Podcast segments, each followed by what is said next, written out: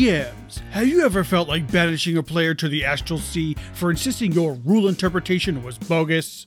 Players, have you ever felt frustrated that a 19 on a perception check only tells you that there may or may not be something there?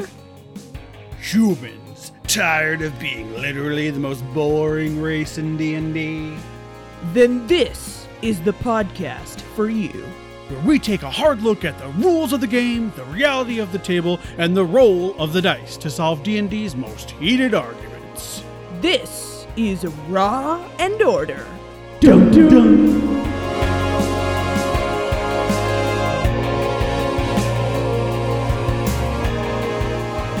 Welcome back, everyone. Welcome, welcome, welcome back. We're so excited. Yay. Episode seven. Seven, yes. Seven. Wow. That's Uh, seven episodes. Yeah, that is. In case anyone That's all we had to say. clarification. And that's a wrap. cool, So, cool. See you next week. Um, So, Joe, what's going on? What's new? Pussycat? oh, dear. whoa, whoa. I am not a tabaxi, even though I play one. Okay. Um, and we just had a session last night with our guest, who's going to be on Clint, who is our DM, and I play a horny tabaxi. This Oh, is God, I- you I- do. I like. She's amazing. I fucking love her. I mean, Joe's character is so horny, he should be a freaking tiefling. Oh! oh, my, I'm Oh, that was so funny. I cast silence on Anna. um, uh, so I think I don't know if this is true for you, but for me in D and I truly feel like all of the characters I make are parts of my personality. Yeah. Sort of like you know just just isolated, but like they all really truly do have some deep connection to something. And maybe this is like getting we should have a psychiatrist come on, but um uh, but I do feel like this is definitely my just my sassy, slutty. This is like if I were doing drag again, this, this would be like my persona. Mhm. Um, I of course would just take on a southern accent in all aspects of life and uh, just go for it. Um, but yeah, uh, so last night we just had a fun little session where she basically was Just trying Was- to sleep with everybody. And specifically two halflings Yeah. which the way although i will blame clint for this the way that we communicated in thieves camp because she's a rogue is by like him hitting on her yeah. and her obviously reciprocating like yeah she doesn't care if it's halfling dick it's dick she's gonna get it she's gonna get pussy she's gonna get dick she's gonna get all the things because She wants everything. she's of a pan she is she's, She's pansexual here for it, yeah. she's very open um and i thought the ending to that session where they were just like drinking rum and laughing while you were while, while, your while I'm making short jokes at the poor halflings. yeah and they were really racist. funny. yeah um so and you tried to steal an enslaved uh creature Tried to? Oh, what? Huh? What? Who? What? What? Don't check my jacket pocket. What? and lawful evil okay um uh yeah i li- okay it is so fucking cold oh my god. i don't know where the expression colder than a witch's tit came from i'm I sure have never some- fucking heard that expression. never what are that? you talking about? you never heard that it's No, I've never heard that. i'm almost positive it's the thing That that can't be. Hold on. Are you gonna Google that- it? Are you uh, yeah. it? Colder than a witch's tit? Is that what you said? yeah eh, the first thing that comes up wait okay hold on there's first it says colder than a witch's just plural witches not possessive then it says colder than a plural witches tit in a brass bra why would a witch's tit be any colder than any other person's tit I don't know why a witch's tit would be colder. I can understand why the tit would be colder in a brass bra than in a regular bra. Right but why why a witch as opposed like why not just say I don't know, Joe. tit? You're the one that made this up. I did not. okay, now there's whoa. Okay, wait a minute. Oh wait, Don't- okay. Don't this is go googling tits right now, okay? Our listeners can't enjoy with you. You're just This being is- cruel. I apologize for all the. We're never gonna win a Nickelodeon uh, Kids Choice Award. Kids Choice Award. This says this one says colder than a witch's teat, catcher in the rye. So I think that's where it comes from. Ah. Oh well, Um, teat, sure. That that Yeah. There it is. The phrase oh no no it's tit colder than a witch's tit is was used during very cold weather because the reference to the cold blood and skin. Oh, cold. That's What? dumb. They're not Which lizards. cold What the hell? Right, they're not cold blooded. They're not dying. Well, maybe they are. Um, a few sources quote that a witch's tit supposedly left a mark, a marking that witch hunters and courts would look for on the body of an accused. What? Wow. You think that witches killed people and then left their tit marking behind? That that's was their ace of spades. That was their calling card. Okay, DMs out there. tit marking. You now have a new quest for Mhm. your players. The the case of the the titty witcher, the titty witch, the titty witch. I'll get you, my pretty little titties. And she flies them around on a broom with her boobs out. I'm totally here for it. yeah, of course you are. Yeah. And my tabaxi would probably try and sleep with her. So anyway, that is a phrase. I did not make it up. I am not Cool, perverse. cool, cool. I just don't know why a witch's tit versus anyone else's. Well, now we know because evidently they're like amphibians or something with cold that could- blood. that leave that leave marks on their Leave the bodies of tit shaped victims. marks behind. I would just it- be like, look, there's like a target. Someone. I thought you meant like a, like a Target, Target. store, No. and I was like, "What does that Oh, do look, with this a target in the distance. I have some shopping to do. Just kidding. It's All a witch's cool- tit. Gets me every time. Every time a witch kills someone with her boobs, a target appears. Yeah. Target's like, okay, we're gonna stake out this territory. Let's go. Who needs to do some shopping? Who wants a red card? Got to show us your witch's tit first. this is terrible. Why are we talking What? about This this? was the weirdest start to an episode we've had so far. This is guys. This is what happens when Anna and I don't discuss what we want to talk Yeah. about first. you get you get witch boob jokes, okay? But here's the question: Is it tit just the nipple, or is it the entire breast? no, it's because because if it's, the whole breast. so the whole breast leaves a mark, Leaves an like a- imprint. There's just like a As- chest mark. As my friend Sandy likes to say, tits a bit nipply outside. Oh my god. Well, it and is. That is okay. true. all that is to say that it's literally right now it's three degrees um, Real in feel. Iowa, in Des Moines with a wind chill of negative 14 Uh-huh. which is lovely um, it was supposed to be negative 17 today with a wind chill of negative 34 but it did not get that cold Thank God. um, so we're di- we're literally dying swift and cold ah, deaths do you have any idea? Swift. I mean, you do because you also have a dog. But my Wow. dog is so fucking bored i because we, can't go on my dog is bored and also is like so sad every time we have to go outside because she just dreads it. It's so fucking cold outside. I'm moving Clyde to will go- Hawaii. I'm taking her with me.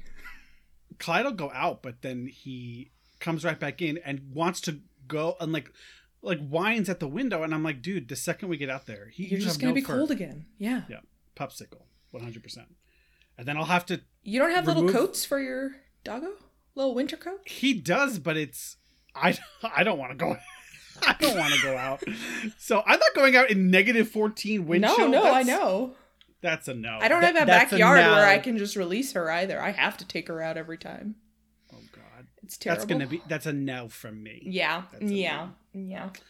Um, well, hey, why This- delay? yeah, this is enough of the absolute nonsense shooting the shit here. I'm glad that we finally learned where that phrase came from, and I'm glad you learned it was a phrase because I am too. I'm really happy. I, I like it, learning new things. Yeah, And uh which you can use tit. it in in oral arguments. Yeah. Um, You know, last week we talked about how I used Damocles' sword in an oral Yeah. argument, and next week uh, I'll come back and say, yeah, I argued in front of the Supreme Court, and I said, You know, this this guy left her colder than a witch's tit, your honors. Are That you gonna let him get away with this? I was subsequently sliced off by the sword of Damocles. Yes. Just to and just then, to bring everything. And in. then a target appeared.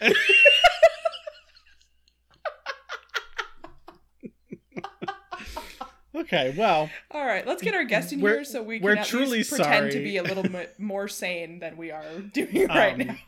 We're truly sorry. We have some great discussion topics today. We do. Um, so, uh, uh, yeah, we will. Uh, Let's let's bring them in. let's bring them in. All right.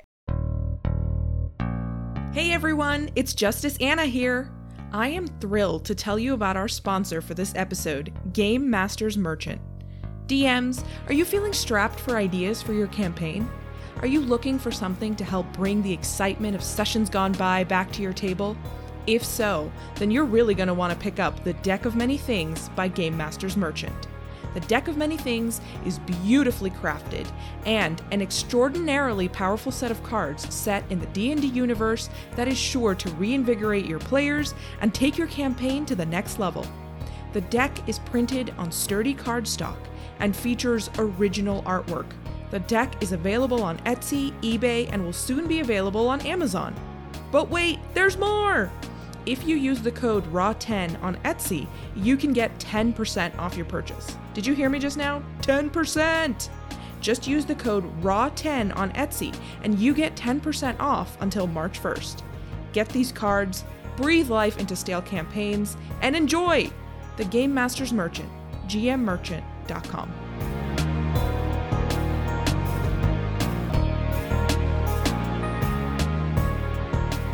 Oyez, oye, oye! The Honorable Chief Justices Joe and Anna and Visiting Associate Justice Clint of the Supreme Court of D&D. All persons having business before this court are admonished to draw near, give their attention, and pause the impeachment trial, for the court is now sitting. Welcome, Clint! Yay! Yay! Hey, Clint is uh, DM to both Joe You have and to I. say hello because people can't Yeah. see you. Oh, yeah. he waved, everybody. That's how audio media works.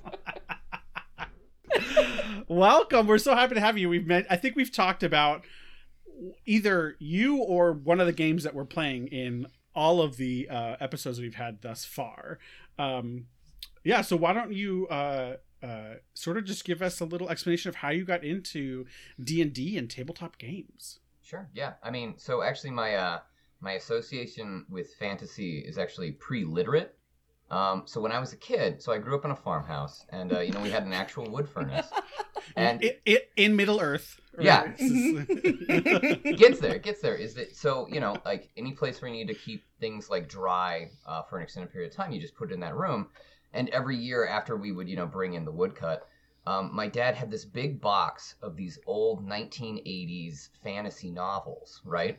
And I don't know if you've ever seen the covers of like a Tor publishing book uh, from that era. They're just amazing, right? oh, So- I imagine, yeah. Yeah. So I just remember one of my earliest memories is just spreading out those paperbacks just on the floor and seeing, you know, like the Two Towers and you know the Silmarillion and all of those things. Um, and so that's just been part of my experience before I could actually read the words in them. Um, Mhm. and uh, so that sort of has pulled me along to my uh, my first exposure to D and D was a long time ago. Toys R Us was a thing that still existed, and they hadn't quite found out what they wanted to do with themselves.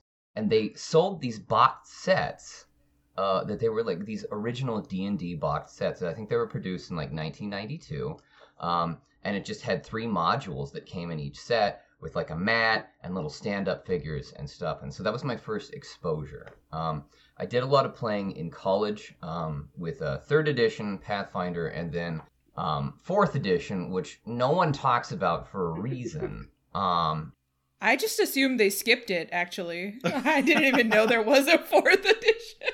just like it's it's the one in which we do not speak. So yeah, but you know, I I did actually you know play a campaign in fourth edition, and it was not D and D, uh, but it was something. and It was interesting. Um, but uh, yeah, and uh, so I uh, I've DM'd and um, played as a player pretty consistently for an extended period of time. Um, going to law school, you know, there's a different shift in environment, and so kind of I dropped off there. But you know, um, I was able to kind of get back in. I'm now DMing two different games, of which both of you are. players, uh, and so that is where I am currently at.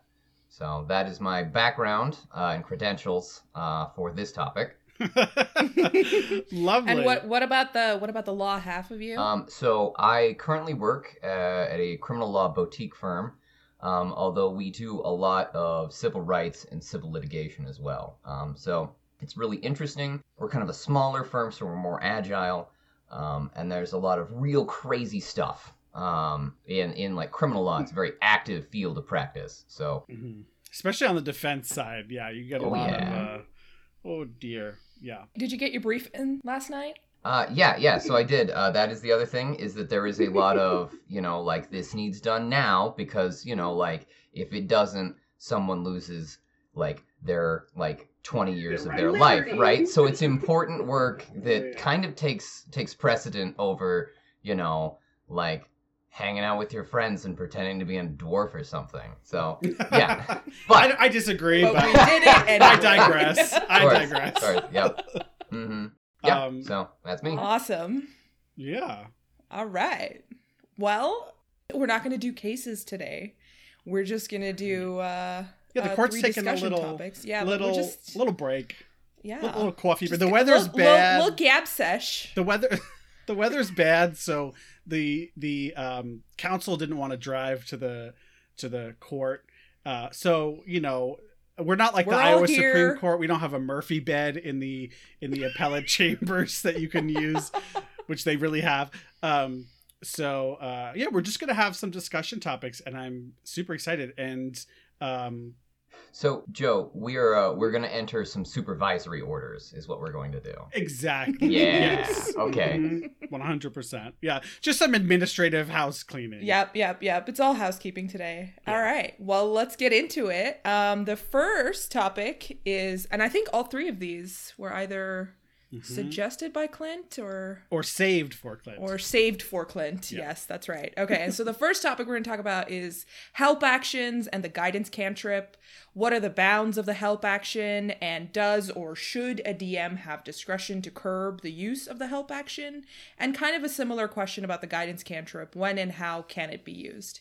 So, Clint, since you brought us this question, why don't you start us off? Sure, yeah, and I think um, in the most strict textualist interpretation, the help action itself is restricted only to combat encounters. Um, the the opportunity to assist in an action um, that is a much broader one. So, I mean, if we Mm. wanted to be like absolute Scalia, we would go ahead and say that you know when it was written, the help action is confined only to when you are operating in those six second increments. Um, Does it say specifically in? yeah, are you sure about that? I, you know, so if you look at the help action, um, so Where are we? Let's let's let's guide our Yeah. readers, our listeners. okay, um, yeah, so if you look at, hold on, let's go ahead and get there. Yeah, so it's under Chapter Nine Combat, and you can go ahead and you, when you look at any set of code, uh, you know, or statute, you have to make reference to where it is actually physically in the code, right? And so under Chapter Nine Combat, that's where you go ahead and you find the help action on page 192 of the player's handbook. Uh, so it's actions in combat is the subsection in which it's filed. So, as a matter of absolute pedantic garbage, uh, I would at first rule that uh, you know the help action can only be used in actual combat. See, I Well, disagree. I Even as written, yeah. I completely disagree. Okay. It might be in the chapter under actions in combat, but if you read the language, the very first paragraph is you can lend your aid to another creature in the completion of a task. When you take the help action, the creature you aid gains advantage on the next ability check it makes to perform the task you are helping with, provided that it makes the check before the start of your next turn. Wow, start, Start of, the next of turn. your next. yeah, I guess that turn. implies. Mhm. But if you're look if you if you're using that canon of statutory interpretation, I mean, clearly you can attack something. You can attack an inanimate object. You can cast a spell whenever you want. You can hide outside of combat. You can search or use an object outside of combat. So I I quarrel a little bit with that. no, no, and I think I think that you know that's that's sort of a, a point that is obviated by the fact that when you make reference to the ability check section, uh, so if we take our our uh, our coda and we go to um, 175? yeah, I believe it is 175, which does cover out of combat actions. Um, you do have the capacity to, and it's under the title of working together. Um, so the the issue that I want to split out here is that the help action allows you to assist in a much broader set of things than merely just ability checks. Uh, so if you take a look at the help action itself,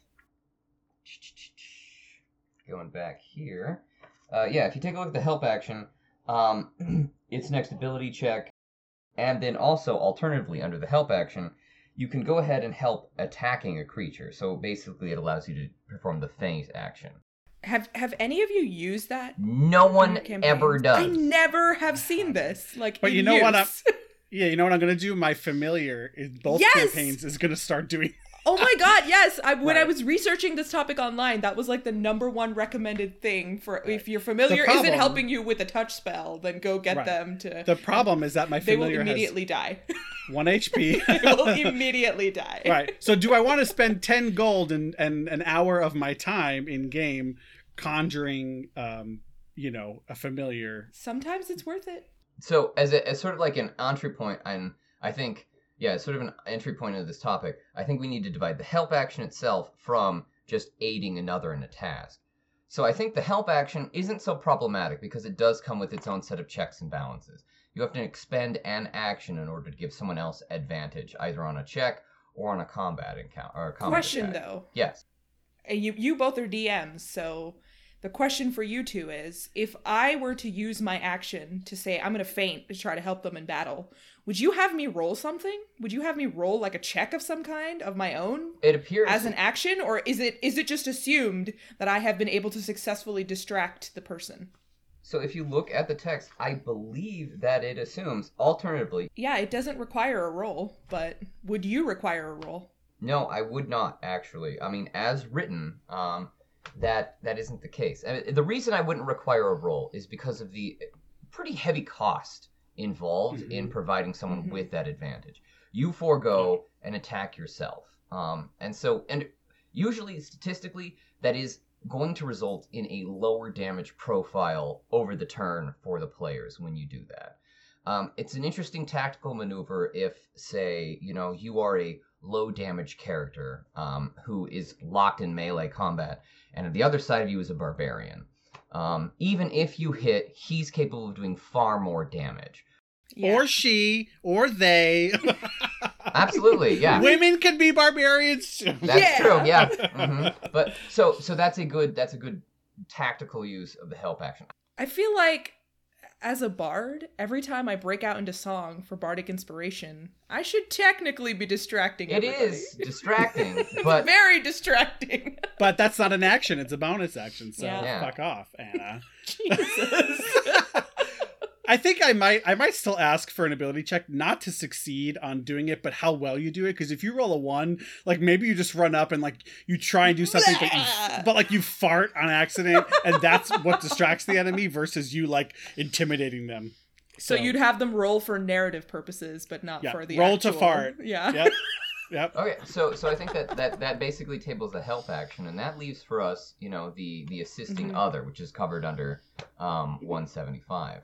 Um, I still think this is the same thing. It's just this section is telling you how you would do it in combat. well, because like you can you can like cast a spell all spells have like casting times like one action sure. but but like if you cast it outside of combat it's still just casting a spell so i think I, think, the it's way that Clint has thing. split that up though makes sense because there's the working together paragraphs in the ability check section. So I think you're right. I think the end result is the same. Yeah, I mean, You aid Right. somebody with an ability check, but we can't they've look at a code of law that distinguishes between two things and puts them under different chapters and then call them equivalent, especially when Mhm. there is, you know, that added bit of the advantage on attack, um, which, if I read, um, yeah, that, that, that, uh, if I read uh, the uh, working together, that does seem Hmm. to apply only, yeah, and they all even also reference that uh, in combat, Yeah. this requires the help action. So Yeah. what that is is that the the working together component is subsumed within the help action, which also includes that added ability to go ahead and give an advantage on attacks. Um, so I think I think the help action does take care of any of the concerns that you know a DM or a player would have about oh shit I'm basically going to get advantage on literally everything all the time Right. right? So in combat, I think that the concerns involved in this question are pretty contained. Uh, you will, as a player, have to expend a pretty significant amount of, you know, fund or capacity in order to Yeah. engage in this. Outside of combat, that I think, under the rules as written for working together, does become fertile grounds for discussion uh, as to how and in what way you can contain all of the problems that can come with the fact that a wizard can basically have advantage at everything um, which you know is problematic i i think. I i will go ahead you know and in expressing my own opinion in these closed chambers say I do think it might be a pretty significant problem if any player character with a familiar could potentially utilize the working together action to universally have advantage on almost every ability check.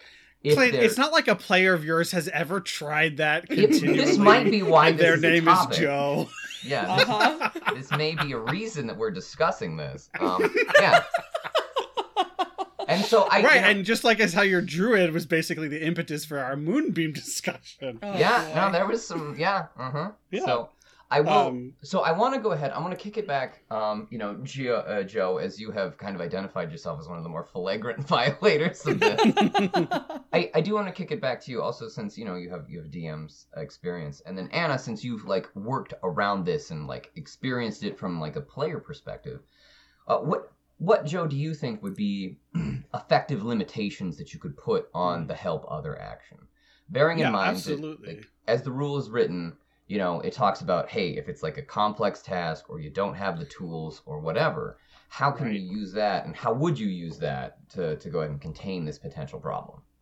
so in my games as i don't know if both of you know this but um, using the help action requires you to have proficiency in a skill okay, Um, I don't know that because but i don't think you've u- like i don't think you guys use help in my games very I'm often, trying to think, but if ever I- right we don't use it very often. But I I think it- didn't know that that was a rule. But that is definitely one of the homebrew if solutions I had come up with. right to right if it's not this. in my list of homebrew rules i'm going to add it because it should be there um uh i mean that being said i think as a player i am 110% fine.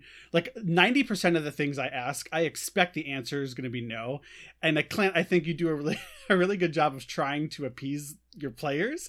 But like ju- just say no not able to help and move on. Like i don't expect that every time that i ask for it that I'll get it, but like as a player, I'm gonna try, right? Because like I want the advantage.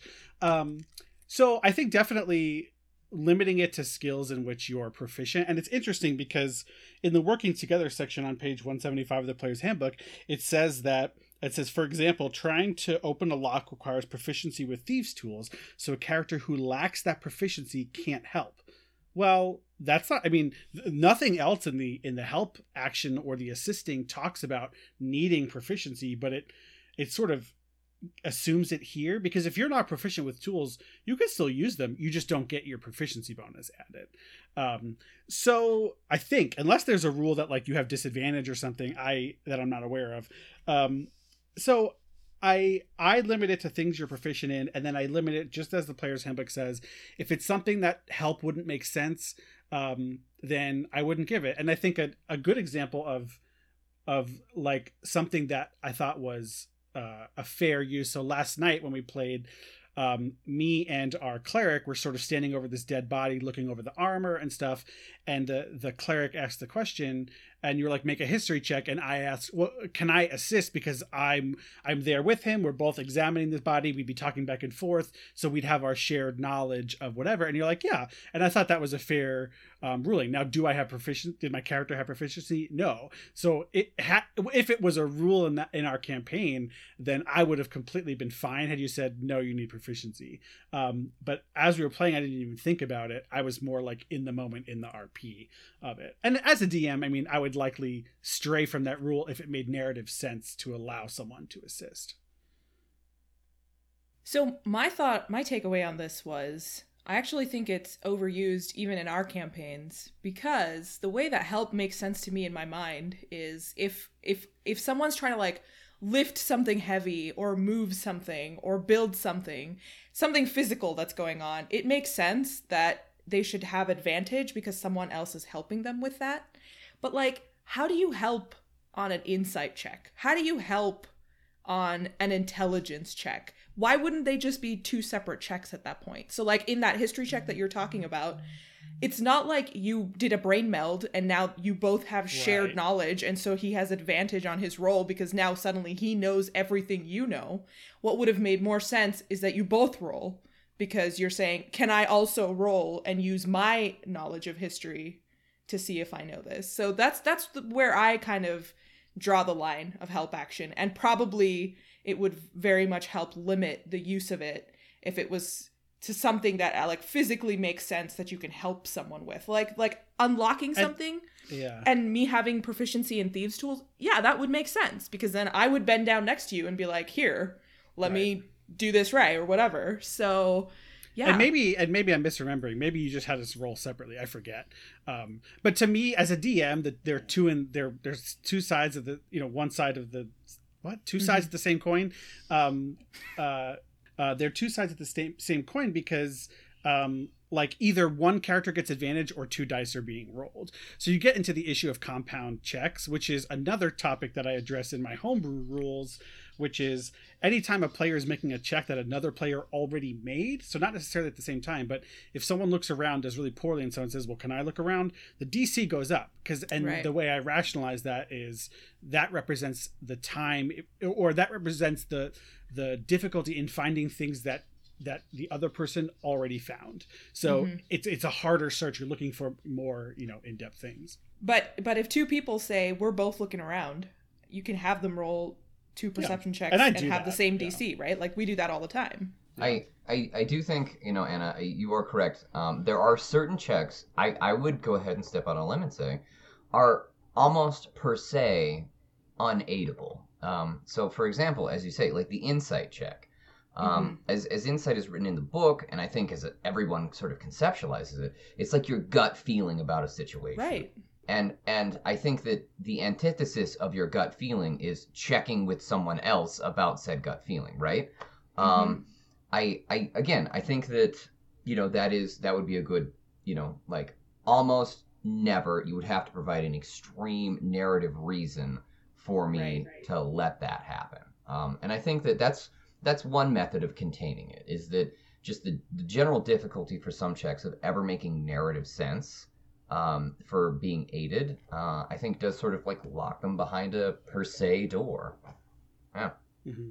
yeah and i think like to quell some of your fears about my wizard that in, in our Icewind Dale campaign, I'm so risk averse that I'm never gonna I'm never gonna put him in harm's way unless I'm really confident that I'm gonna kill something or whatever. So I most likely will always use a touch spell and not have them.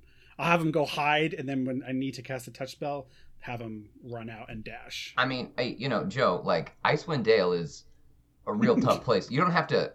You don't have to avoid harm. It'll find him. Like, right. Eh, don't worry. Like, I'm coming for you. oh no, boy, Mr. Bojangles, no. but I mean, no, no. But the, the point is that yeah, um, using the familiar in that way does come with its own you know risks and and advantages. Mm-hmm. I, the only real concern I have about a familiar is basically twofold. One, if if the wizard or you know in Tasha's other classes you know, they want to use their familiar basically to be like, I want to have advantage on all perception checks, thanks. Right? Right. And that's just not going to work. Um, mostly, I think one way around that conceptually is that even with the, the shared mental bond, the way that a, a fox or a bat or an owl processes information um, is not going to cross the divide mentally very well. And so, in most cases, I would just flat out deny the advantage. Um, and it also doesn't help with a lot of intellectual tasks because owls don't know shit about the history of Faerun, right? Um, like they might be wise, but they don't have like actual academic knowledge, you know. Um, and Yeah, and, physical like, tasks are and I beyond think- them. Yeah, and I think most players should fully expect that to use it in that way, they will be told no a lot. The exception being like um, if you're if you're familiar because this is in the text of the spell, if your familiar has keen senses or some ability that gives them advantage, um, I think Just use them instead right of you. right i think it's fair for a player to like if you call for a perception check um, or if the player says i want to have my familiar look around while i'm walking um, and then having the familiar roll and communicate whatever information they find to you Sure. um, i think that that that that that's a fair use because the spell specifically says you um, when you're looking through their senses or um, when you're like either well either scenario so either you look through their senses or hear through their senses to gain the advantage or you have them just do the advantage and um, provide the information to you i think in those situations that's fair but your familiar has to have those that that keen senses ability Yeah. or whatever you're trying to do and not all of them do And I think that that leads to the, the the second part, which might dovetail into another topic of ours. That whenever a familiar or a controlled companion or something like that that a player has control of that's not their player character starts to replace the specialness of someone else in the group, you know, at that point we're kind of like, hey, what's going on here? Um, so, for example, you know, if you have a familiar and there's a rogue in your group, and the familiar is the one who's always doing the scouting and the exciting stuff, you know, the skulky things, then you know, at that point, Yeah, we're I, sort I of, get the sense that the rogue would be like super pissed about that. yeah, unless your rogue is the one with the familiar yeah, like in our other campaign which is me Yeah. so then i get to do both sure, yeah. But I mean, so yeah, and, and there's kind of this dual balance that comes with, you know, basically community theater plus Excel sheets that is D&D, right? Where we have to have a mechanical balance and also like a balance of what people enjoy in the game. Right. yeah absolutely Yeah, you All right, gotta so- let me use my stealth, yo. I'm so excited to play a rogue. Um all right so now what's your beef with guidance i think i know what it is but Yeah. i, I want to hear your concerns Yeah. I, I, actually, I'm surprised you have a beef because in our campaign where people have guidance, I'm surprised that No one uses just, it. Like oh yeah, use no, no, it you guys all the time, every single ability check. BT Dubs casting guidance. yeah, no, I mean, and it's so it's not so much a beef. It is that you know, like the potential of abuse is. It's like the Korematsu case, right? We have left a loaded gun laying on the counter, right? um, like it, the the capacity for abuse is there. very a very broad we took a leap. Sure. We're Took we're a leap. on this ride with you. Go ahead. Okay, yep but but anyways, no. So the the point is that, um, and I think my original pitch was that you know the case name would be like, In re paladin stealth check with thirty seven different buffs. Um, because no, I mean, so guidance is open to tremendous abuse because it can basically be used for every check. It doesn't have that much of an action cost in the economy. It's just an automatic 1d4. You can just pour it on. And the problem is that that- at that point, basically, you just have to raise the DCs by two um, in order to keep it balanced if it's being abused to that degree. Um, I think, again, there are certain things that help contain it. So, for example, it has both a verbal and a somatic component. Um, and I know that in our games, you know, like the verbal component, right, we can get a little bit fast and loose with that. But, you know, it's a verbal component is something that is obviously a magical summoning. It is obviously like words that have magical intent. And so I think that that helps at the very least with guidance in, say, you know, like social encounters, particularly oppositional ones.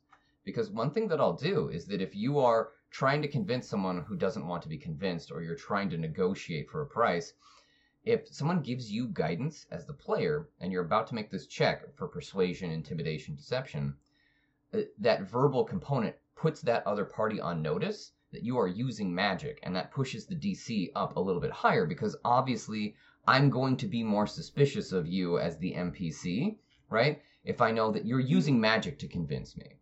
Um, because that's sort of what's inherent in it, right? Uh, so for most social interactions, I do think that the potential problem with guidance is somewhat, uh, you know, muted in the sense that the other party will, in most situations, be on notice about it, and that may adjust the DC depending on their opinions about magic, about you, about fair play, things like that. So, Except it's so easy to work around that. sure, Whisper yeah. it or cast it before you go into the interaction. Well, And I, I totally agree with you. There's like a huge Mhm. danger that this could just absolutely be abused, rampantly be abused. Um, I'm I'm shocked it hasn't happened. Probably because we play with excellent players that have no interest in in kind of breaking our our narrative flow by constantly casting guidance and not having things fail because that makes for an exciting campaign frankly right like when you fail at some tasks um, Right. but yeah Yeah, I could totally see a DM just homebrewing. If I call for the roll, it's too late. So, right I mean, there's a reason it lasts a minute. There's a reason it's a concentration cantrip. Um, it's funny because I, I- so I agree, and, and I think it's completely fair to put limitations on guidance because just calling, just like letting people add a one d four all the time, um, does get annoying. But I agree with Anna. I don't think I've been in a campaign yet because we play with such conscious players that it's been abused in that way. Um, have you looked at the peace cleric that was introduced in Tasha's at all? So the fucking peace cleric gets um okay, so they get a 10 minute long bless and guidance up to uh a number of creatures within 30 feet of you equal to your proficiency bonus. You create a magical bond for 10 minutes. They get a d4 to any attack roll, ability check, or saving throw. Um, and it can only do it once per turn. So imagine, imagine having that. That is just that's like completely replacing the spell bless entirely, which is something that like which class is a features. fantastic spell Oh, oh, it's amazing. And granted, peace clerics are specifically like less strong than other subclasses because they're Mhm. meant to be more like I want to help everyone. But yeah, I mean, yeah, at the end of the day, right? Like it's it's all the roll of the dice, and a plus four isn't going to change the world. But yeah, it's something definitely that that you need to watch if you're a DM. Yeah. I I think that you know as as things are written, containment has to come not from the mechanics of the rule itself, uh, but from the party that is engaging in it. Uh, so this is much more of a Mm. conversation with your players um, and like an expectation of maturity. Uh, although I I would reserve the right to move it up the spell slot scale, uh, especially if it is being just pretty particularly abused, or apply some other limitations to it. Um, I'm yeah I am not above changing how magic works in my world. we're aware. Yeah, I consider that to be, you know, pretty much the same as any kind of, you know, backgrounds or anything in published supplements, right? So the Mhm. campaigns that I run with you, because I got a full time job and and like, you know, all that shit. Uh like full time job, wife, my driveway is always covered in snow because apparently like we live in Icewind Dale here. Um yeah, I run out of I run games out of out of module books and you know what sometimes i'm going to change some stuff in there and magic is no Yeah. different than like the name of this npc that like i know you guys are going to laugh at and that's going to break the mood so it's going to get changed yeah Mm-hmm. Yep. yeah so Awesome. I love that in our campaigns, we like, I feel like we go out of our way to interact with everybody. And Oh. I feel like you must just be sitting around having to come up with so many bullshit names for all the NPCs that we're like, let's go talk to that guy. Let's go talk to that guy. so and i think i think that is a good bridge to the difference between in-person and online gaming because one of the things that i have is i have a really dumb matrix style super setup with screens and stuff and on one of them is just an open tab of random names that i have just i like i'll just you know i'll wake up and be like yeah this one's a good one put that in there that's not that crazy And, and hence the birth of the shit druid, which we've talked about on this That's podcast. right. Um, yeah awesome. Uh, but well, I, I feel like that's a great segue into discussion topic number two, which I came up with and I'm really excited to talk to Clint about. Um, but how does a gameplay differ virtually versus in person, and what are the pros and cons of both? Okay, so I we got this question before our first episode, and uh, Joe, the beautiful, wonderful, handsome hunky, I, he just messaged me and said the last episode we complimented him and it was like the nicest thing anyone's ever said. So now I'm gonna try, and outdo myself. Um, the Wait, what nice thing did we say about Joe? I said he was a beautiful human or something. So the gorgeous, um, um, masculine, beautiful, voluptuous Joe Mosier. I don't know if he wants to be Um, described as voluptuous. well, guess what? Too bad. Wait, he didn't pose this question. I posed this question. No, I think he did. The virtually versus in person was 100%. I'm me. literally cutting one everything I just said. all of the compliments to Yep. poor Joe. fuck fuck him okay so anna you posed this question and i was so excited and i specifically wanted to wait until clint could come on to discuss because clint i think you do a particularly good job of dming online Oh yeah. um, which for me was a huge struggle clint you're in my other campaign and uh, you know that when the pandemic first hit we, we stopped for a few months and that's actually when we started yawning portal um, which I, I think you intended from from its inception to be an online game um, uh, and feel free to correct me if i'm wrong but uh, i had such a hard time transitioning from at the table to in to computer and now i've finally reached a point where i'm so comfortable that i actually really like playing on the computer um, but do you I- prefer it? Well, we can get into that, but um, I want. I, I was hoping that you could comment on Clint. Like, so why why was Yawning Portal for you something you wanted to do specifically online, and what do you feel? Uh, uh, uh, how do you feel about the difference between DMing, especially online and in person? Well, yeah, I mean, I think to to provide the, the answer for your first question, why did we do Yawning Portal online? It's because the world was shit. I don't know if you guys are listening to this in 2025, but like the pandemic was a thing. Um, Clint, people aren't listening to this in 2021. I doubt you. They're Yeah, not I- right? 20 okay, but anyways, no. So the point is, um, uh, so Yawning Portal. It, what was what was great about that is that actually this is related to the pandemic. Um, Roll Twenty partnered with Wizards of the Coast, um, and the first two modules were free. So you just go on, download, and it is all of the maps. It's all of the heavy lifting that you as a DM have to do behind the scenes, right? Like finding the mats, putting the po- tokens down, setting the DCs, doing all of this stuff. That's all just it comes prepackaged, um, which made it very attractive to kind of just wedge back in. Um, so that was really why we started that campaign online um, because you know we could and it was a low time investment and you know it gave me an opportunity to kind of bridge out um, so that's that's why we went online. Uh, why we're continuing to do that at least from my perspective is that the online experience has several very particular advantages. If and this is all based on the very heavy caveat of if the people you're playing with you knew beforehand. Um, so online i have access to a massive library of resources if we ever need a rules question if you guys ever summon some random creature if some strange thing happens i'm able to just dig into the token library or quick google something and drag it over and i can drop it in if we need to build an encounter there have been times where I did not have an encounter prepared uh, for one of our campaigns, and I made it while you were in the game. And that is just not a thing that I would be able to do on a really successful level, you know, with pen and paper at home. Uh, Because I don't know. So I know all you guys have seen the picture of all of my my nerd books and shit. That's twice the height of my wife Oh my god, it's insane. even with that stuff, I just still I wouldn't be able to be like, ah, here's a battle map that works here.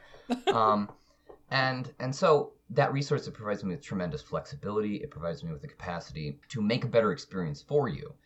Um, pitfall for online playing that thankfully none of us have encountered because you know we were a pre-existing kind of forged group beforehand is that playing with randos can be very difficult.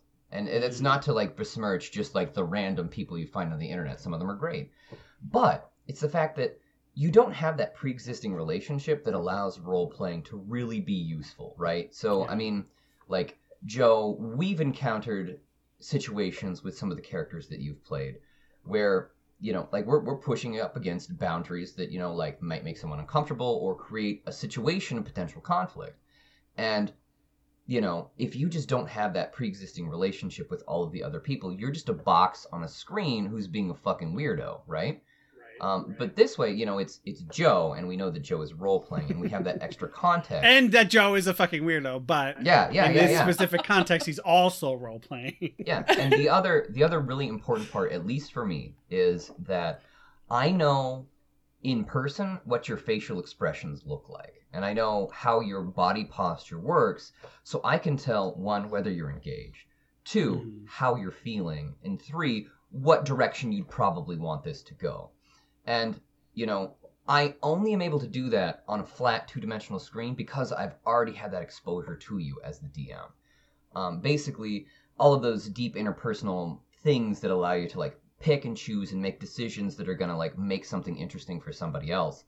Um, you need all that data from in-person interaction. And if you don't have that you're not going to be able to do that online or at least do it right, or at least be as successful yeah in doing it. I'm- and I'm gonna I'm gonna choose to be like really really complimented by this because I have never met Clint in real life. I am 100% a stranger to him before I started playing in his campaign. That is, yeah, that is true. You did you did come Yeah. on board, but but you know I know I mean that that also does go to um one of the, the like the strengths of like the social cohesion that comes with D and D is that I was able to kind of build on the pre-existing foundation and just sort of kind of move you into it. Uh, and again, Also, I'm just like a really excellent person and sure, sure, sure, sure. Yeah, yeah, yeah. obviously um no i think that that's that that's a really good point and i don't even know i mean like i think you encapsulated it so well that i have a lot of those same uh, concerns. And luckily as the dm i get to choose who's in my campaigns. And all the people that i picked for all my games i have met in person before. Um, but i recently started one online where i didn't. My that pirate game that i started um, i only knew heather and jonathan. There were three other people who i didn't know. And uh, it was it was hard to like get in but but luckily they are they're all very they're excellent at role playing and they, they have theater backgrounds need i say more right? Um so so they're really mature about it and they do a great job of being engaged. Um but what i found uh, what was super hard at the beginning was my ability to control what was happening. Um i like Anna at the beginning of the our second Gaidra campaign campaign, um, I felt that I was super limited in what I could could do. So like when you guys were looking through that uh, dwarven um, uh, Mine mine or whatever, Mhm. like I, I wasn't able to make that map so I I didn't have a connection to it and I felt like it was lame. And you guys had fun and it was like your first session or second Yeah. session so like whatever you know you had a great time. But I didn't know any better. right but like i was miserable. I was like this sucks. I'm a terrible dm whatever. And it wasn't until i finally got comfortable making my own combat maps that i could control like this path goes this way and there's a tree here and this because when we're playing at the table those details are so important for me for making a fun encounter so now that i can do that i feel much more confident and i think that enhances the experience for everyone um, I also struggled a lot with not being able to play music, which I talk about a lot, Mhm. um, it, which is super important for me. And now through Zoom, I've discovered a way that we can do it, and it doesn't affect the quality of anything else, and it's a lot of fun. So yeah, I mean, so both of you gave DM perspective, so I'll speak to the player perspective. yeah, please do. I, I think there are pros and cons to both. Okay. And the pros to playing virtually is A, you typically get to play more often, I think, because it's there isn't like the, like a travel concern. And for me, I'll be honest with you, Joe, if we were playing in person right now, I we would be playing a lot less because I don't drive in the snow. So I'd just be like, see you in April. You're Canadian. That's when we're gonna play next. the Canadian. I- I'm not kidding, though, but yeah. I love it. but yeah i i like the fact and um one of the things that I I do to like help myself as a as a player is I make flashcards for all the spells I'm going to use so that I can easily access them. But when I play online, it's really easy to just like pull up tabs with the Mhm. spells, right? Like and so you don't waste a bunch of time at the table like flipping through the book to try to look up like what your spell is or what you're doing or what's going on. Um and so those those pros are great. Uh and aside from like internet issues that we all encounter, Right. I I haven't found that like the role play interaction process is lacking. But when we briefly played in person, we did it um, as safe as we could be, socially distanced, sitting apart.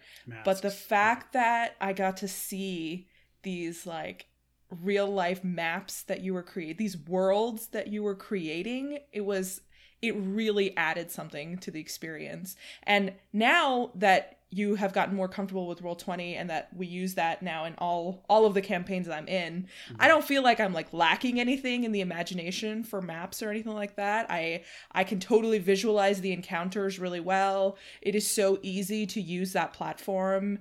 Um, but but to be able to see like your artwork in person was Mhm. definitely um, something that definitely like enhanced the experience uh, for the brief time that we did get to play in person. but Well, outside of that, yeah, Yeah, and I mean, I guess you know, I would add because you know we've all kind of, I think, in this discussion tilted a bit towards you know the online play being having a higher utility.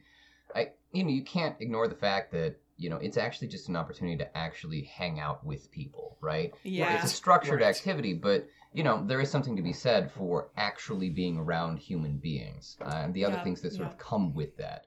And I think that D and D does a fantastic job of creating a pretty good excuse to, as an adult, you know, just do things that aren't career path related, right? hang with friends in a fun Yeah. way. Yeah, and I think I think that you know we've all kind of like become attuned to living in our basements collectively, right? Um, in our bomb shelters as the world goes to shit. But you know, uh, at some point, you know, a a new dawn will come, right? And it will be an option. And I think that that would be something that I would definitely want in like my weekly or bi-weekly schedule is the opportunity to actually hang out with people that I enjoy being around and do an activity that I like. I, and I would just like to meet you in person one day. Clint. That's true, yeah. I will say that the only other pro is when it comes to role playing. You know, and Clint, you know this from being in a campaign that where we had those moments where the group had to like come together and sort of get over some internal struggles. Um, there's something to be said for when you have those really deep, dark, or contentious moments to to being to sitting around the same table. I think that there is some I agree. you know dissociation that comes with just looking at a screen because it's so ingrained in in in our daily lives but when you're sitting at a table and you have to look across from your friend and basically tell them to fuck off in character or or like confront them about a really serious issue it is hard to do, to do that and we you know we did that in person back in like November or October um, we had one of those interactions um, and uh, I don't know. There's just something to be said for ooh, that, like that in-person tension. Yeah. And the same thing when those moments when everyone celebrates, like the energy in the room when you defeat a creature is just it, This is it's, very it's unmatched. yeah, it's unmatched uh, compared to playing online. So, um, Yeah, I will. I will say. So my wife has decided. Um, we're going to. She wants to build like a gaming table. Um, what? Okay, your wife went from wanting to destroy half of your book collection to now wanting to build a gaming table. she never wanted to destroy it. She was just kind of disappointed when she realized how much of it there was. Um, to, to, to, that's that's one thing. The other thing is she doesn't know about like all the PDFs. So like, let's not talk Right. about that very loud. the gigs Um, and gigs and gigs. the right. other thing is um yeah the other thing is that no so i mean it's it's like it's an interesting craft and so you know she saw something on it online and you could just you put like a big screen into the center Mhm. and you can just cast your map down so you can just use roll 20 and all of the resources that you have online in person um and so i think like that is that is what would move me from online to in person is if i could take Mm. all of the utility that i have online all of the ability to have the Mm. multiple screens all of the information that i can run with um, and i think part of that is that um, a lot of the resources that i have online or that i use um, as far as that uh, they're pretty helpful for me in containing, I think, our, our last topic, if I can segue. Yeah, absolutely. Um, yeah, and so I think the, the last topic um, was like problem players, and I think that mm-hmm. that's that's something you can approach from the DM perspective, and then also from the like the hey, this person that's sitting across from me playing is is something, you know. So I mean, it's a player and a DM issue, and oh yeah, I would I would I would submit that generally problem players just they come in in two varieties, right? There's there's the type that it is like the mechanical problems, and then there's the type that's just the social stuff. And I, the social stuff is pretty much the and I'm both. I apologize. and I'm neither. I'm the perfect player. but no, so I mean, like your your classic social problems are like you know, you know, you you've got the, the guy that doesn't take a shower, or the Nazi, or the min maxer, or you know, just someone who uh, how they're approaching the game does not match up with how everyone else is approaching the game, and that's that's how mm-hmm. I choose to view both of these categories. Right? Is that there's probably a group of people out there you know, that you will interface with well and enjoy the game with. And so the thing is that you know D and D can be approached um, either as like a really strong role playing thing, or you know, in its fundamental roots, it was basically a tactics war game. And so you'll see you'll see those those two things where, and this is sort of you're starting to stray into the more mechanical issue with with problem players is that some people are going to approach this game as you know I, I want to be like I want to maximize my character perfectly to be used as like a, a tool on this game board to defeat things, right? And that can hit a brick wall at high speed if the other people in your group want to have an interesting story. Um, right. Yeah, and so that's how I see a lot of the problem things, right? Where you've got personality conflicts or, you know, like mechanical design issues. Um, but I think both of those, I think I'm interested in learning how you guys would approach things like that. Um, one, you know, Anna from a very new perspective, uh, and then Joe, you know, you you slogged your way through, and I think you pretty much you found the group of people that fit your interests and how you want to play. But I think you went through a process to get there, and so I oh, think yeah, it'd be interesting absolutely. to hear about that. So I, it's funny, I still struggle with this. Um, I, I think to contextualize the issue maybe a little more, I think some of the examples you provided are things that can be solved pre either either early on and and can be a positive thing. So like for example, if you have players who are really looking for that war game, you know, where like it's it's combat all the time, it's it's a you know, your characters are going to die and you're going to cycle through them. Um as a DM, you have to make players known. Like you have to make it known to players that that's the game you're playing. Um, right. So if you have a group of four wonderful role players and one guy who's like where's combat? I'm gonna okay I hit him with my hammer. Um and that's all they do? You might talk to them and say hey look you're you know you're not really fitting in with this game. I think a lot of dms have had to have those discussions of some variety with their players. What i struggle with is the player who comes and isn't engaged um or the player who comes and is like not paying attention distracting other players um doesn't appear to be having fun. And i've dealt with that. I've in my first campaign i kicked someone out. I gave them two warnings and i kicked them out. And clint that's actually how you came to be in my campaign was because we had someone else that i just was like you're distra- you're taking away from other people's experience. And also you're being disrespectful to me. Like i i don't think you know anna i think is an exception because you understand and uh, especially because i bitched to you a lot about a lot of the stuff that I do, but players tend not to really understand the amount of work that goes into DMing.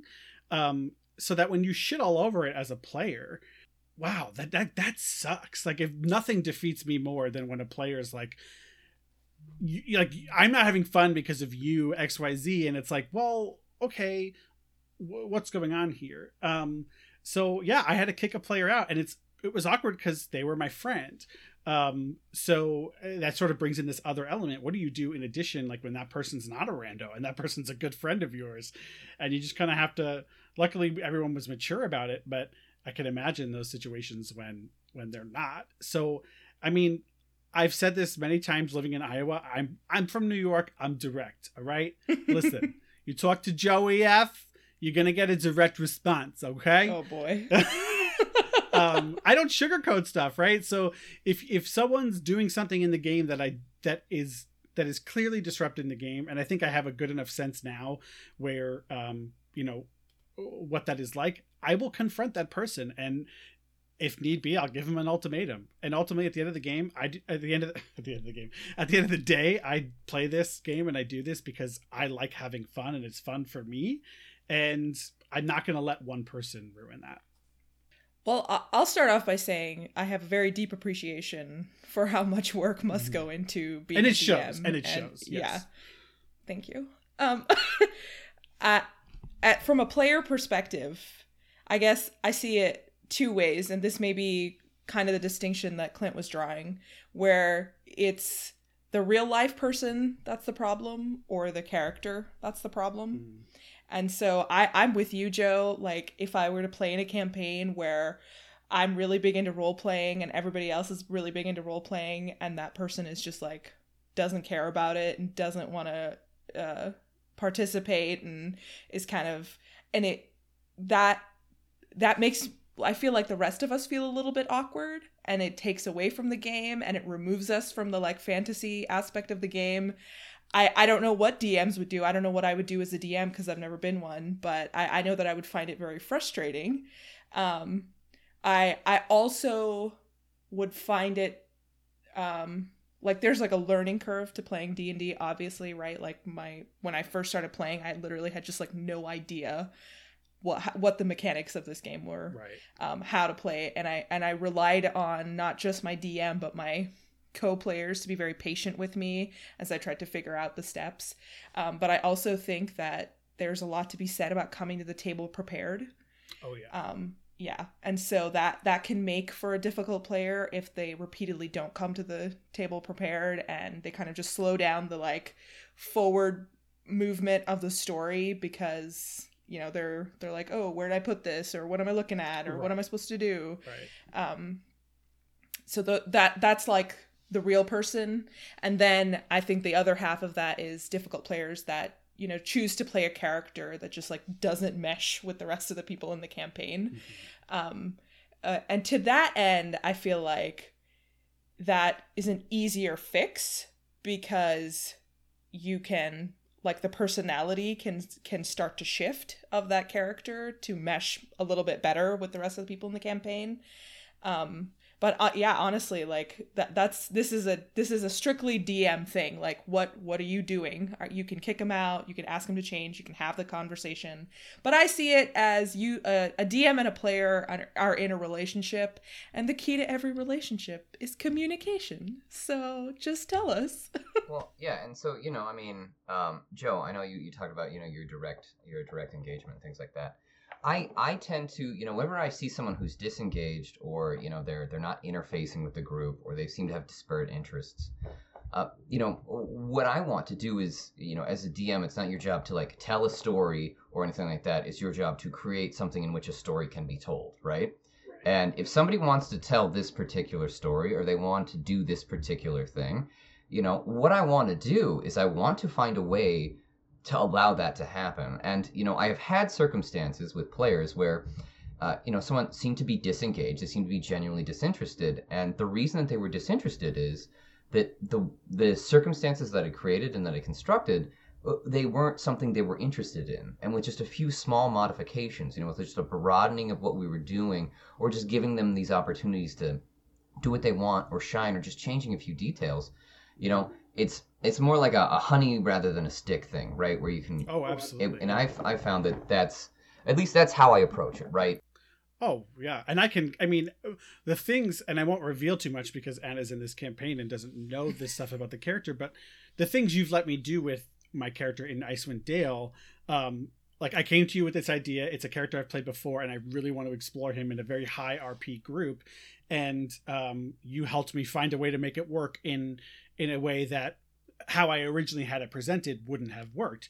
Had I not been able to do that, I would have maybe not even played that character. Uh, like that's how much it mattered to me. So yeah, I mean, I think you're exceptionally flexible and go out of your way to um, to you know to, to incorporate those aspects of of of engagement right right because that makes me so much more engaged in what's going on um, but again you know all of us are very we're, we're great role players and we're great if if I do say so myself, we're great players of D and D. It's how do you deal with that with, with that that small percentage and everyone every once in a while and um yeah i don't know I, I sometimes i have players who are just they're just not responsive to me as a dm and i'm like geez like i shouldn't have to try this hard you should be throwing stuff at me when when i ask for it because i'm doing so much other stuff but right. um yeah Yeah. So, uh, do we have we have time to talk about cheaters? sure yeah how many cheaters have you encountered yeah. So that's it's. So here's the thing, right? So this is another one of the reasons that I enjoy online is that I do hard data tracking. Um, so uh, no, I do. of course you do I so you know, I have I have everybody's character sheet, right? So I know their probabilities for success on any particular roll, and I'll just so I'll have a few of them open. I just randomly pick each session, and uh, you know, so I will I will track the rolls for that session for that particular individual, and then I can run it through. I have uh, I have SPSS that I use for statistical manipulation.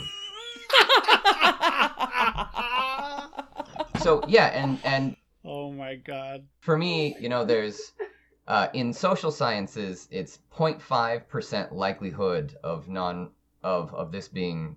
causality right yeah That's where you can publish. It's at 0.01. That's where I'm like, okay, at this point, I need to have a talk, or I need to consider how I need to consider why this player is engaging in this activity. right if you're rolling nat 20s at at a 99.9% rate Sure, yeah. it's an issue the reason you know i don't cheat is because of the number of fucking terrible, Terrible rolls I, have. rolls. I suck that's another that's another um so um when i was looking i used to teach statistics um and so i i actually break rolls down into high threat and low threat rolls, right um where a high threat that's me yeah a, a high threat roll is is one where the outcome will drastically change what will happen and then the low threat roll is one where it's like oh this is sort of like a role playing one right? And what I've found like over the years of dming is that you know if someone if someone like is cheating what they'll do is they'll they'll bump up what they get in the high threat rolls and they'll dump what they get in the low threat rolls to try and like mask it and average it out. But you split it out you do a Tukey uh, analysis and like it's clear as day. Um, Whoa, have you called people out? I mean, so the thing is, like, I've I've assembled enough data. I know who's cheating in my games, and I know generally when they're cheating. it's anna it's totally anna What the hell? The point is that like how I deal with it, and again, like Joe, I mean, it's uh, how you deal with it. It's really I'm, I'm interested in knowing, but how I deal with it is when when I see a statistical anomaly begin to emerge, right? I try to figure out why and when it's happening, right? And what I've discovered is that it's more often new players um, that do it, and I think the reason that they do is that you feel like you don't know the rules or you feel like you're not ap- you know adequately prepared. And what you don't want to do is let everyone else down by sucking right? And it's real easy to get into this position where you know you think oh man i suck at this game right, Right. and and how i'm going to fix that is changing the part that's not under my control at all right and and so it's it's sort of this thing where that's not that's not first of all you don't suck at d&d right? Right right. You suck at rolling dice right. Yeah yeah it's at random. You suck at probability. That is something that's completely outside of anyone's control. And so like if i if i get a genuine cheater someone who's like they've got no excuse it's not like they're new it's not like you know they've got some anxiety about letting the group down right? They're just being an asshole like i'll print out like i will i will go and i'll i'll, I'll print out the uh the data analysis right? If that's something that they'll be able to metabolize. And i have i have actually ejected people on the basis of a 0.01 finding yeah. Mm-hmm. That i mean i've i'm very thankful. I have not encountered this issue before.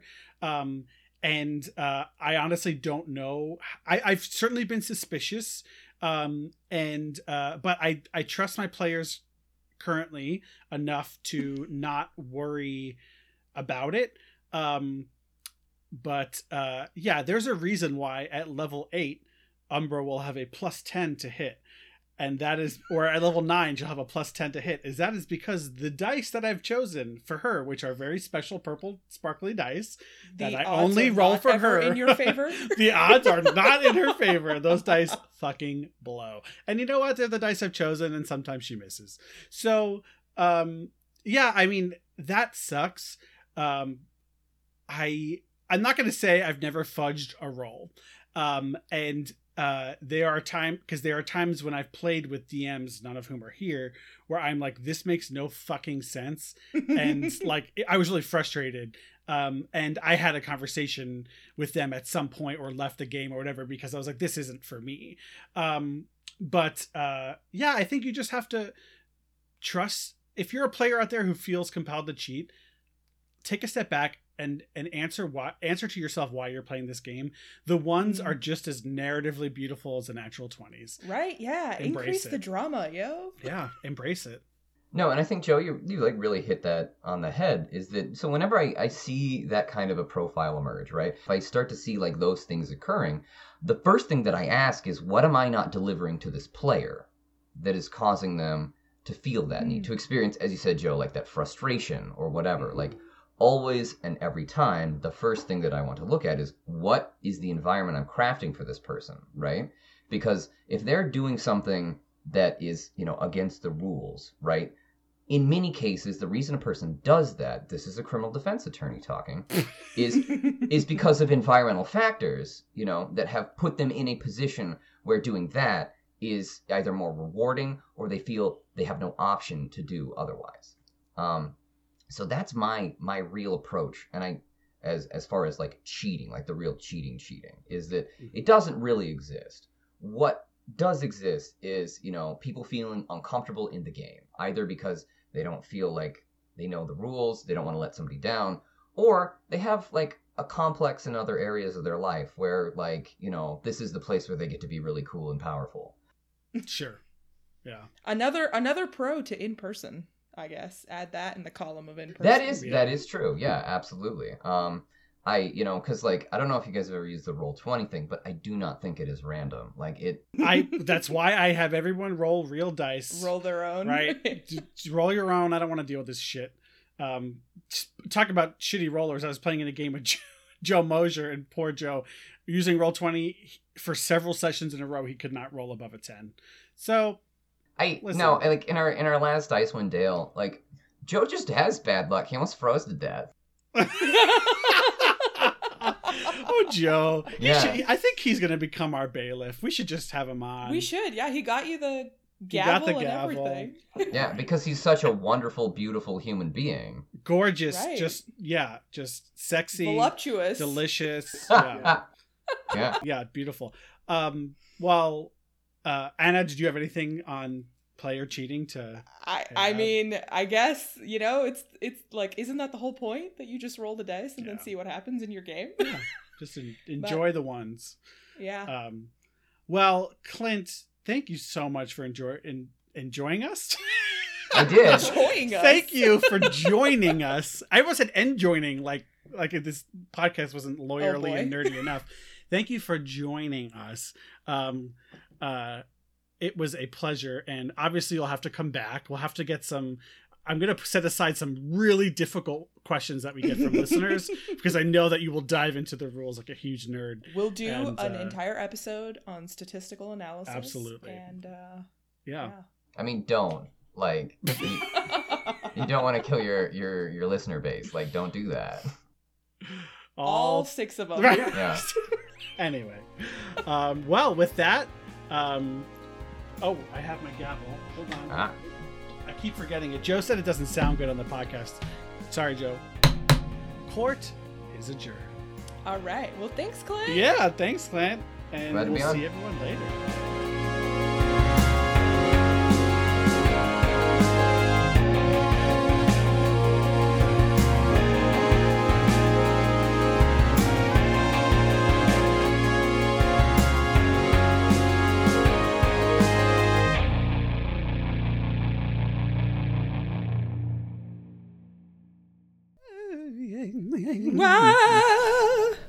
I'm too close to the microphone. Me I'm gonna be super loud. Just a little bit. I'm gonna back Oh, it away on. from my face. There it is. Now it is normal.